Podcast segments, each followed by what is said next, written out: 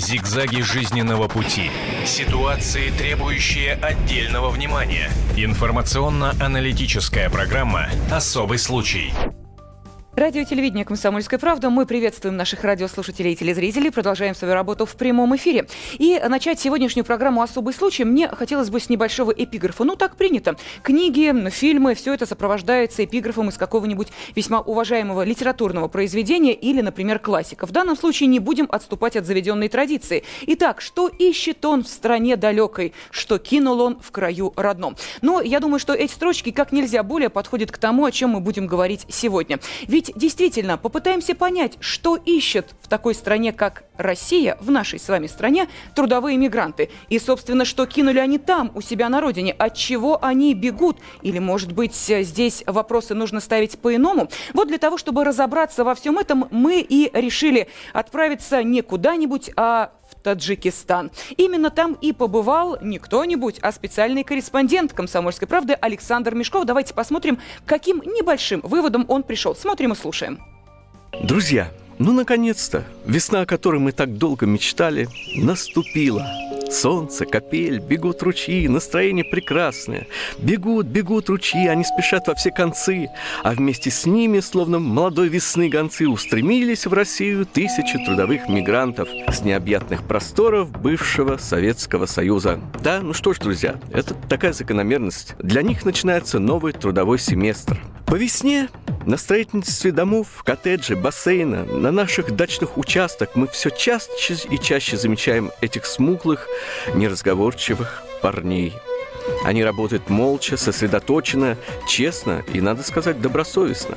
Они зарабатывают деньги для своей семьи и для своего будущего. двадцать лет назад Таджикистан наконец-то обрел долгожданную независимость от СССР. И только он обрел ее, как сразу началась гражданская война. А когда она, к счастью, закончилась, тысячу оставшихся в живых, свободолюбивых и трудолюбивых таджиков, вместо того, чтобы строить на обломках самовластия новое правовое государство, устремились на просторы России, чтобы в поте лица своего добывать хлеб насущный и деньги для своей великой родины. Казалось бы, что им мешает добывать их своей великой и прекрасной родине?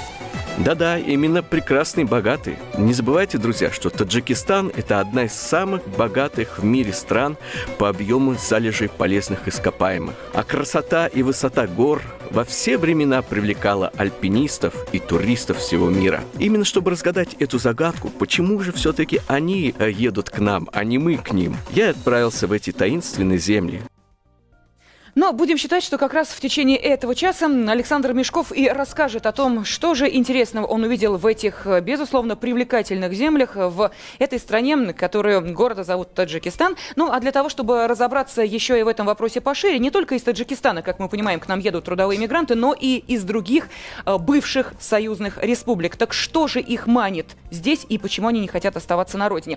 Вот для того, чтобы разобраться во всех этих вопросах, мы и пригласили к нам сюда в студию председателя Общероссийского общественного движения «Таджикские трудовые мигранты» Каромата Бакоевича Шарипова. Здравствуйте, Каромат Бакоевич.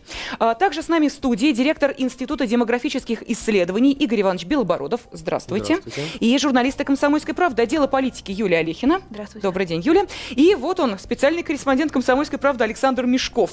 Ну что, Александр, первый вопрос, наверное, собственно, вам и будем задавать. Вопрос следующий. В Таджикистане были? Были. Что увидели? К счастью. Вы знаете, ну давно хотел побывать в Таджикистане. У меня вот, я сам родом из социализма и работал в социалистической печати. И у меня, вы знаете, вот штамп вот этот сидит вот в моем сознании. Хлопкоробы Таджикистана рапортовали о досрочном выполнении пятилетнего плана, там, понимаете. И это было какое-то, ну, знаете, такое гордое, гордая такая, ну, позиция этой страны. Она была, скажем так, если там есть житница и там э, здравница, то это была, в общем, наша одевальница такая. Uh-huh. Вот. И мне было интересно, действительно, э, я сталкиваюсь здесь с большим количеством э, э, иностранных иммигрантов, в том числе и таджиков, с таджиками чаще всего, потому что, ну, это действительно работящие люди, которые думают, ну как же так, при таком отношении к труду, да, ведь э, они не торгуют, как другие, допустим, э, мигранты. Они действительно своими руками берут и работают, значит, делают, причем самую грязную, черную работу. И мне вот вопрос, почему они не работают там, очень сильно волновал. Я э, решил просто поехать туда и устроиться на работу, попробовать. Что они к нам все время, так. Что не мы к ним. И я приехал, э, значит, в Таджикистан. Ну, об этом вы можете прочитать в материале, который выходит в толстушке у нас. Я не буду сейчас на этом останавливаться, как, в общем, трудно мне было найти работу. Ну, не то, что трудно, невозможно, потому что там и так работали, уровень безработицы очень высокий.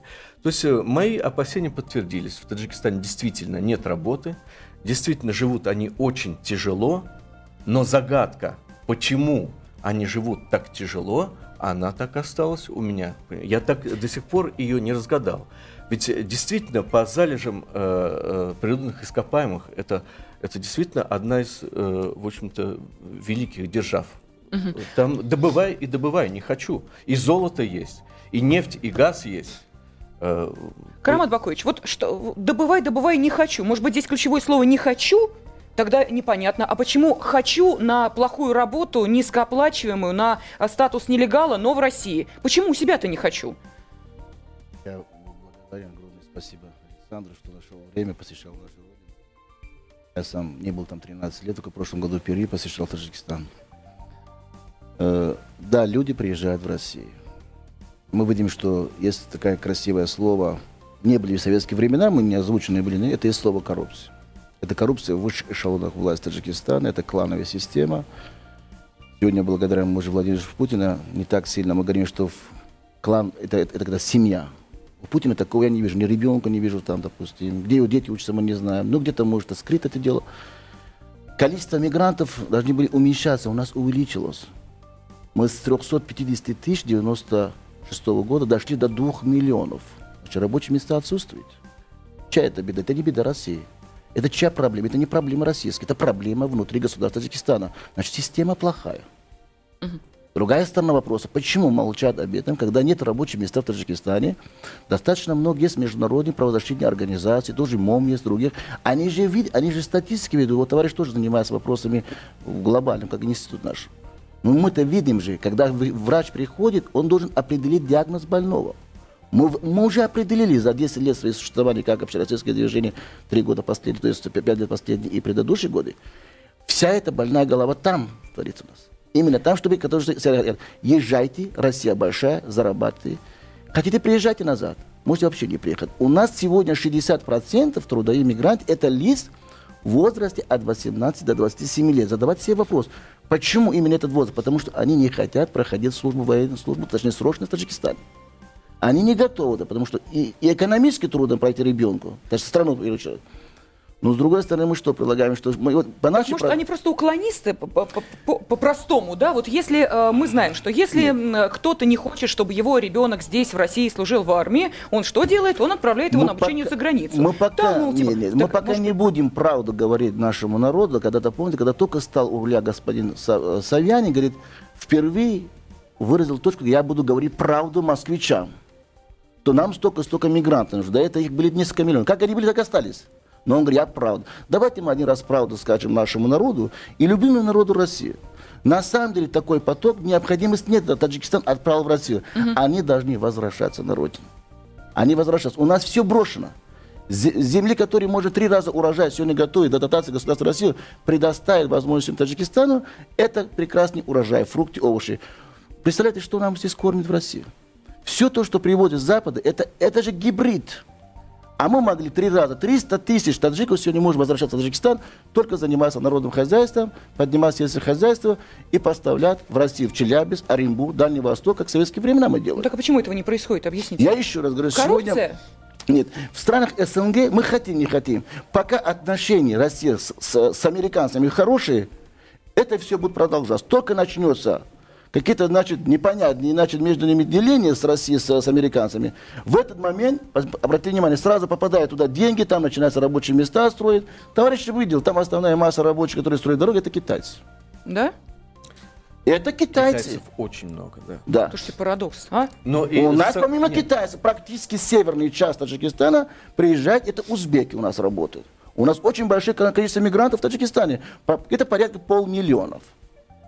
Таджикистан при населении восемь миллионов, полмиллиона имеет мигрантов из Запада, из других стран. Но двух миллионов находится в России. Нашим гражданам не устраивает сильно та зарплата, которую там дают. Но большинства-то вообще-то рабочих мест нету. Там мизерное количество предлагается.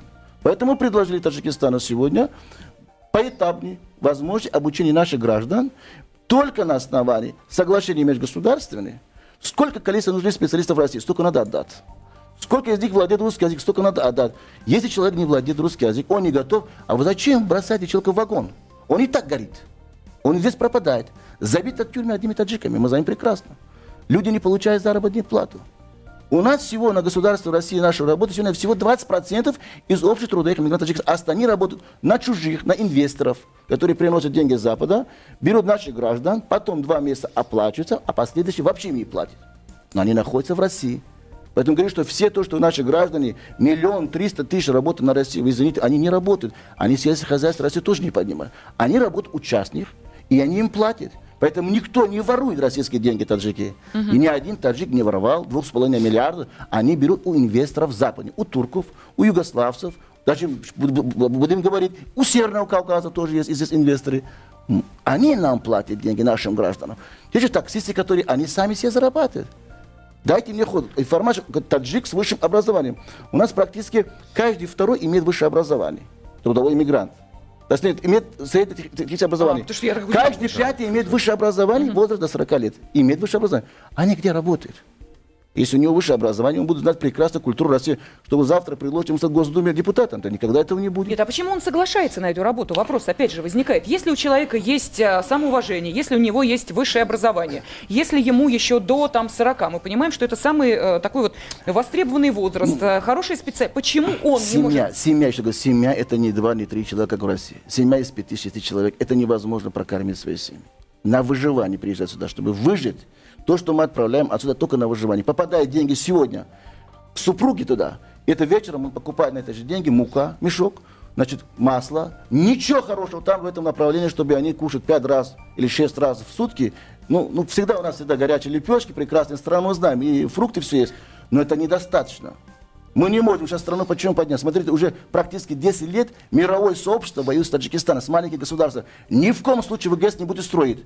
Дайте нам ГЭС, потому что все знают, после строительства ГЭСа Таджикистан станет, может быть, на втором, на третьем месте по уровню жизни. А мы не хотим таким. Я напомню, что в студии председатель Общероссийского общественного движения «Таджикские трудовые мигранты» Каромат Бакоевич Шарипов. Что скажет нам директор Института демографических исследований Игорь Иванович Белобородов? Вы слышали, да, вот эту сейчас э, прочувственный монолог, который был о том, как трудно э, таджикам у себя на родине и почему, соответственно, они едут сюда, в Россию. Мы-то были уверены, что они работают на Россию. Как выяснилось, отнюдь нет. Э, вплоть от э, турецких компаний и дальше, и дальше. Итак, действительно это э, соответствует э, тому, что вы наблюдаете, что вас институт изучает?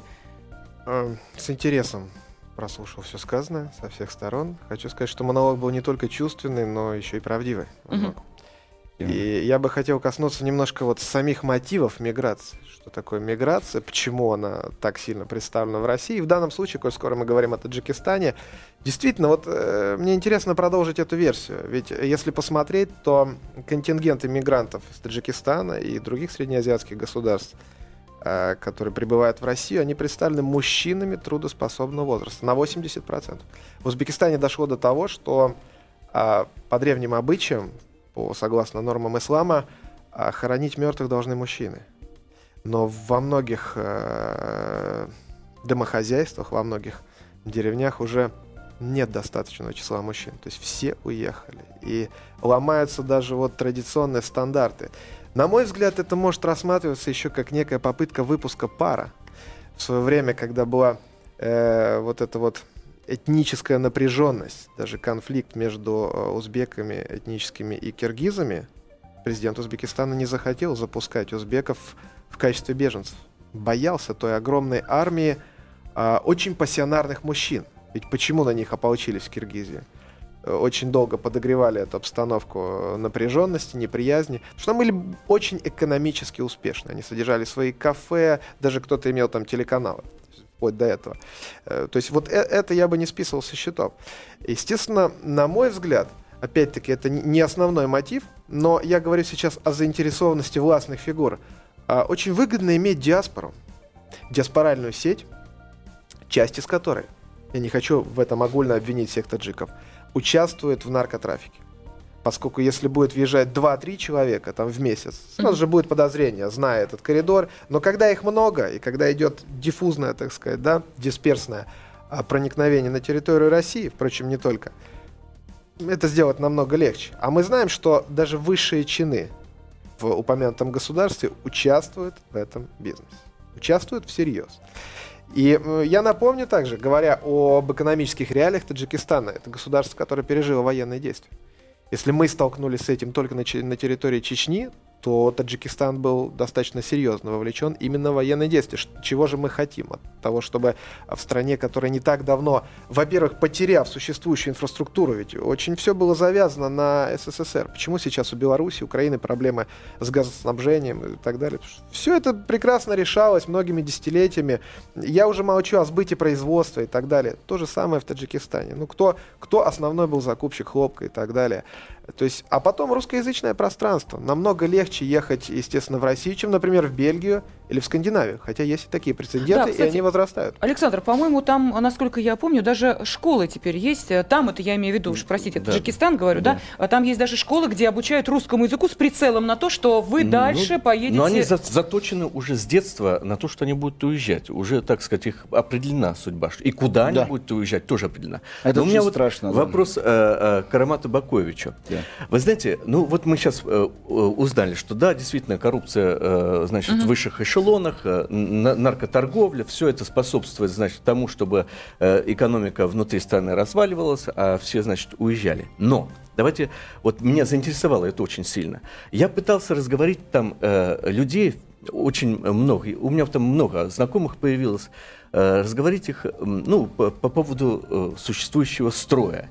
Все сразу замыкали рот на замок, то есть там э, настолько они, э, в общем, ну это как социализм у нас э, развитой был. И вот у меня в связи с этим возник тоже вопрос, на который я тоже не ответил э, mm-hmm. себе там. Э, и поскольку сейчас у меня есть возможность непосредственно вот, э, обратиться к гражданину Таджикистана, э, вот скажите, вообще возможно ли э, там, э, в Таджикистане, хотя бы что-то подобное какой-нибудь, может быть, хлопковой революции. Mm-hmm. Э- Хорошо, давайте мы сделаем так. Вот этот вопрос вы запомните. У вас будет возможность сейчас пять минут, у нас перерыв... Mm-hmm. понять, что вы хотите ответить. И я напомню, что в студии с нами Каромат Шарипов, председатель Общероссийского общественного движения «Таджикские трудовые мигранты», Игорь Белобородов, директор Института демографических исследований, специальный корреспондент «Комсомольской правды» Александр Мешков, журналист отдела политики газеты «Комсомольская правда» Юлия Алёхина и я, Елена Афонина. Встречаемся через семь минут. Оставайтесь вместе с нами. Об этом нельзя не говорить. Особый случай. Радио и телевидение «Комсомольская правда». Продолжаем свою работу в прямом эфире. Обсуждаем важные события, которые не оставляют нас равнодушными. И напомню нашей телерадиоаудитории, что к обсуждению тех тем, которые мы предлагаем вашему вниманию, можете присоединяться и вы. Для этого нужно позвонить по телефону прямого эфира восемь восемьсот двести ровно девяносто семь ноль два. Итак, почему мигранты не хотят строить счастливую жизнь у себя на родине? Вот такой вопрос мы задаем нашей аудитории. И вот этот вопрос мы и обсуждаем здесь в течение этого часа. Для того, чтобы понять, почему жители Таджикистана едут работать в Россию, наш специальный корреспондент и специальный корреспондент «Комсомольской правды» Александр Мешков отправился в обратную сторону, в Таджикистан. И вот еще одна небольшая зарисовка из этой страны. Пожалуйста. По кишлакам бесцельно бродили здоровые таджикские мужчины в ожидании отъезда в Россию. Не сегодня-завтра, а может через неделю они соберут свои нехитрые пожитки и приедут к нам, чтобы зарабатывать все деньги. Летом в кишлаках таджикских живут только женщины и дети. Мужчины все на заработках. Я посетил таджикскую школу и обратил внимание, что образование детей уже изначально как бы нацелено на переезд в Россию. Да-да, ведь э, там придается очень большое значение э, изучению русского языка. Что там говорить? Дети и сами как бы уже знают свою судьбу, что они, их ждет, в общем-то, э, переезд в Россию. Флаг, государственный флаг. Государственный флаг прямоугольный линия плотный четырех цветов красного, белого, зеленого, красный цвет обозначает борьбу нашего народа за свободу. Борьбу нашего народа за свободу. Что обозначает красный, э, зеленый цвет? Зеленый цвет стала родину изобилой, а белый цвет светлый путь. Белый цвет обозначает светлый путь народа. Все, хватит.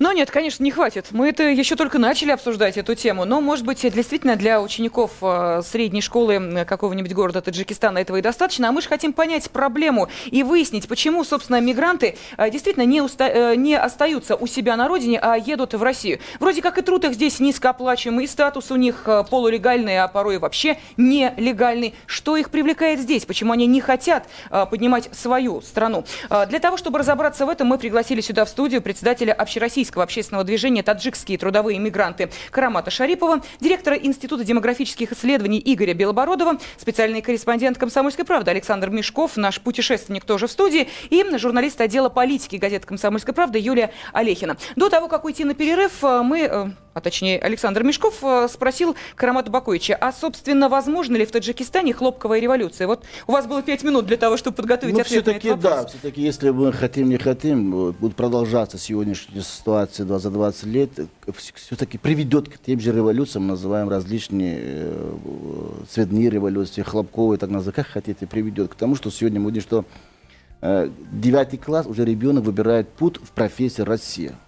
Ребенок уже выбрал профессию «Россия». Все, закончила. Значит, эпопея государства практически заканчивается. Этап не переходит. Но приезд сюда, еще раз говорю, что в Таджикистане, если просто такая страна была, никому не заинтересована была, мы давно там бы создали свою жизнь. Поэтому заинтересованы крупные страны, в том числе Иран, Америка, Россия, все заинтересованы. В чем что их страна... интересы в этой стране? Интересы, чем? Поймите, что Таджикистан, даже смотрите историю Александра Македонского, тогда же были англичане до этого в Афганистане, они бросили, даже ушли оттуда.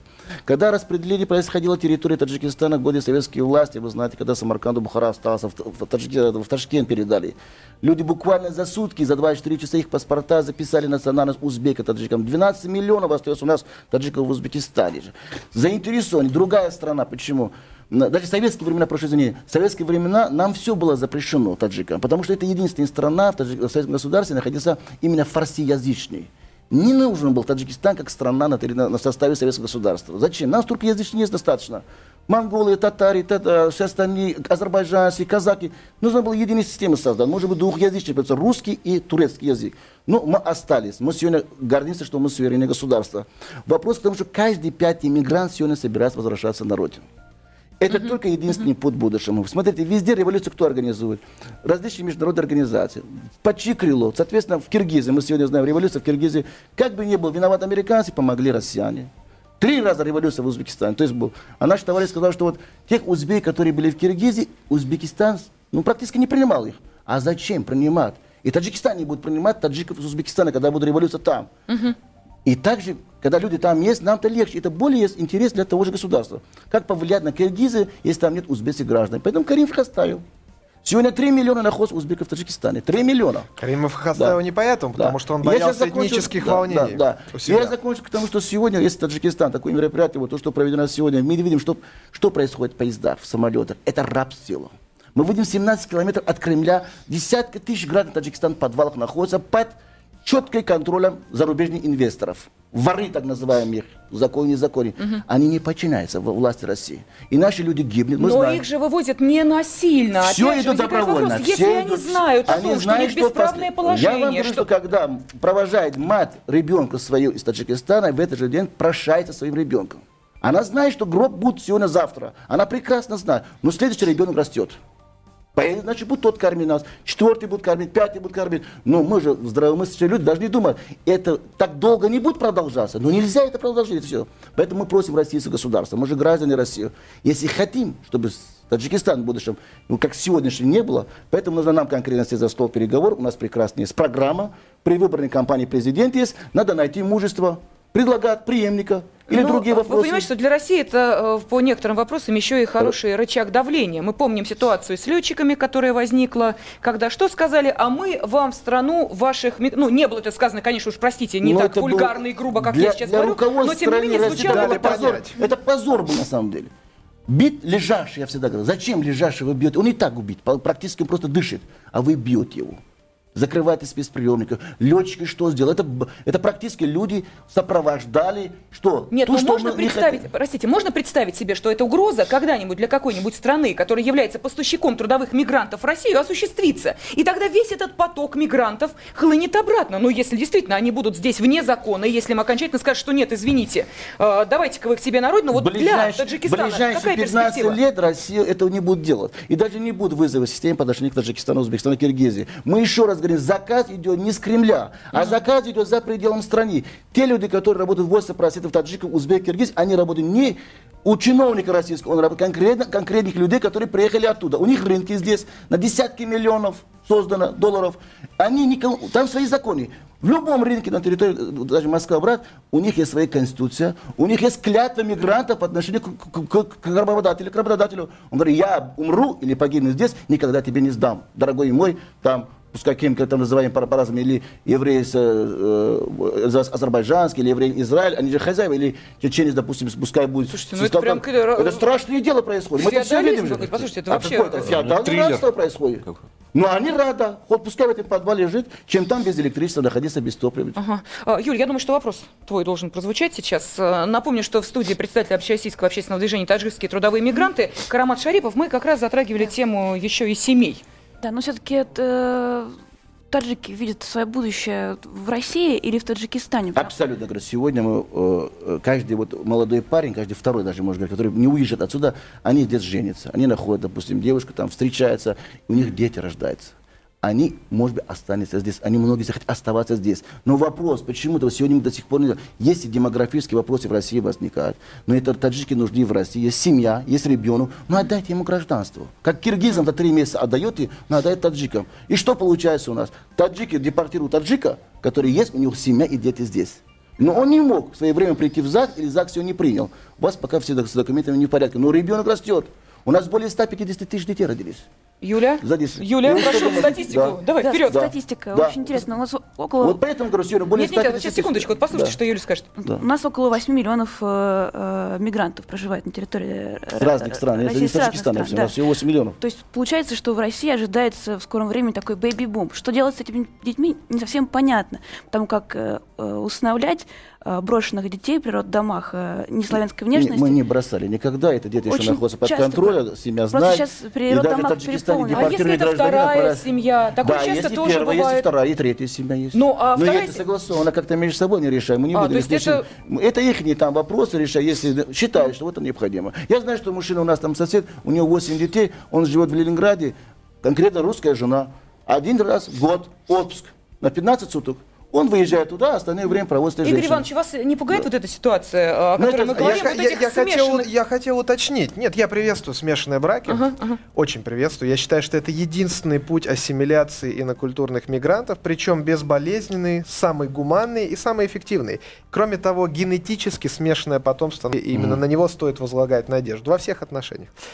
И э, я просто хочу уточнить, правильно я понял, вас пугает, что, например, гражданки Таджикистана или других э, государств, остается не российских, здесь. Бросают своих детей, да?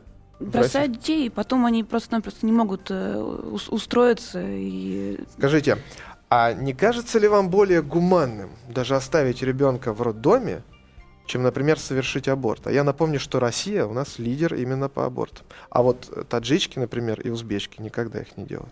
Это ну, я чисто демографические такие рассуждения пускаю в ход. Ну, такие факты у нас тоже есть, в Москве сейчас уже есть. Таджичка вопрос тоже в, в, в их долевом соотношении. И узбечка так делает. Но аборт не делает, да? То есть вы считаете, нет, что гуманнее э, ребенка отдать в детский дом для того, чтобы о нем заботилось государство, безусловно, и не проявлять ему вообще никакого гуме, интереса? Всегда гуманнее отдать, чем убить. Да, я ну, в этом убежден. То есть отдать его на попечение, это еще одна дополнительная функция, которая возлагается трудовыми мигрантами на государство, в котором они работают. Вы так знаете, этого ребенка могут усыновить. И если посмотреть даже на биографию великих де- людей, таких как Стив Джобс, таких как Бетховен, таких как Маршал Жуков, это были именно такие дети. Замечательно. Вы сейчас э, назвали единичные примеры, которые... Нет, это тенденция. Их, тенденция... Можно, их можно называть столько, тенденция что наша передача просто не хватит. Тенденция в подобных организациях следующая. Приходит семья, приходит пара и говорит, мы хотим ребеночка. Так, вот это вот с вас... Ой, не-не-не, давайте не нам... Неправда. Ничего Неправда? подобного. Дело в том, что проблема бесплодия касается как э, Кавказа,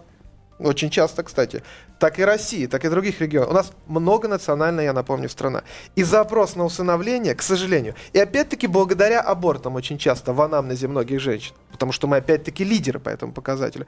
Вот эта процедура усыновления, она востребована касательно всех совершенно детей. Понятно. Рожайте, мы вас разберем. Вот такой лозунг э, можно... Нет, скорее не убивайте, лучше отдавайте. Замечательно. Но это несколько иная тема.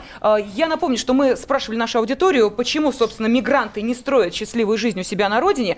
Телефон, напомню, восемь восемьсот двести ровно девяносто семь ноль два. Можете позвонить к нам сюда в студию. Остается буквально две-три минуты нашего разговора. Мы тут увлеклись выяснением животрепещущих вопросов, в том числе и демографической ситуации, и совершенно забыли о телефонных звонках. Поэтому, если есть желание, пожалуйста, милости просим. восемь восемьсот двести ровно девяносто семь ноль два. Как считаете вы, почему мигранты не строят счастливую жизнь у себя в стране, а едут в Россию на, на такое нелегальное положение и на минимальные деньги? Давайте выслушаем э, мнение нашей аудитории. Вы в эфире, здравствуйте. Алло, добрый день. Да, добрый день. Да, добрый день. Меня Владимир зовут, я из Москвы. Я все-таки не пойму, вот у вас сейчас идет беседа э, между собой, и все равно, вот вы же даже задали вопрос представителю с Таджикистана, да? Угу. Вот, председатель да. Общероссийского общественного движения «Таджикские трудовые мигранты» Каромат Шарипов, пожалуйста. Да, вот Каромат, я хотел бы вас спросить, вот я вот что-то не пойму, вот сейчас смотрите, у вас независимое государство, да? Да. И вот задается вопрос, ну вот действительно, вот вы сами, вот у вас есть правительство, ну неужели же вот... Как у вас сами, вы сами не можете вот сами экономику себя поднимать? Если у вас правительство недостойно, ну вы не можете его убрать, что ли, перевыборы сделать, построить заводы, там, восстановить сельское хозяйство как-то. Удержать э- своих мужчин на родине, в конце концов. Да, ну вот получается, ну вот, вот у вас, вот понимаете, вот я не говорю, что, вот допустим, Россия так не будет делать, да, но вот, допустим, представьте, вот страны вам перекрыли э- э- границу, все, вот что вы можете у себя делать в стране, вот сами, своими силами. Спасибо, Владимир, это будет вы такая зада... финальная точка в нашем да, разговоре, да, минута да, вам, пожалуйста. Да. Вы э- задали бы также вопрос любому гражданину России, а что вы там делаете со своими военными базами. Интересный был ответ, да, туда. Вы поймите, когда люди находятся там, значит, какие-то интересы есть. Если приезжают сюда и заинтересованы в нашем, извините, как вы сказали, что это правительство ваше не может контролировать, тогда согласовано между Россией и Таджикистаном, что вы не трогаете наших мигрантов. У вас база, у нас здесь мигрантов. Так, завтра понятно. Не будет базы, здесь не будет мигрантов. Понятно. Поэтому до сих пор остается безнаказанно руководство страны, в частности, со стороны России. Надо спрос, в первую очередь. Я всегда, конечно, говорю, когда каждый второй так говорит, что вы сюда приезжаете? Вы понаехали, в конце концов. Mm-hmm. Россия для русских. Вы мне простите, вчера мы праздновали, все были на празднике. Да. Это победа советского государства. Они приезжают, может, многие из них хотят на могилы своих дедов. У нас тоже, мне вот два, два, получается, наши дети похоронены в Смоленской области. Но так, многие русские там похоронены. Надо делать единые прозрачные границы, как в азиатских. Пускай народ Средней Азии сегодня, необходимость этого, побольше приезжало в Россию, но на легальной основе. На легальной Понятно. Основе все. В общем, здесь есть взаимный интерес, и он прослеживается. Я благодарю наших уважаемых гостей. Каромат Шарипов, Игорь Белобородов, Александр Мешков, Юлия Алёхина и я, Елена Афонина, были в эфире. Спасибо всем, кто был вместе с нами. Зигзаги жизненного пути. Ситуации, требующие отдельного внимания. Информационно-аналитическая программа «Особый случай».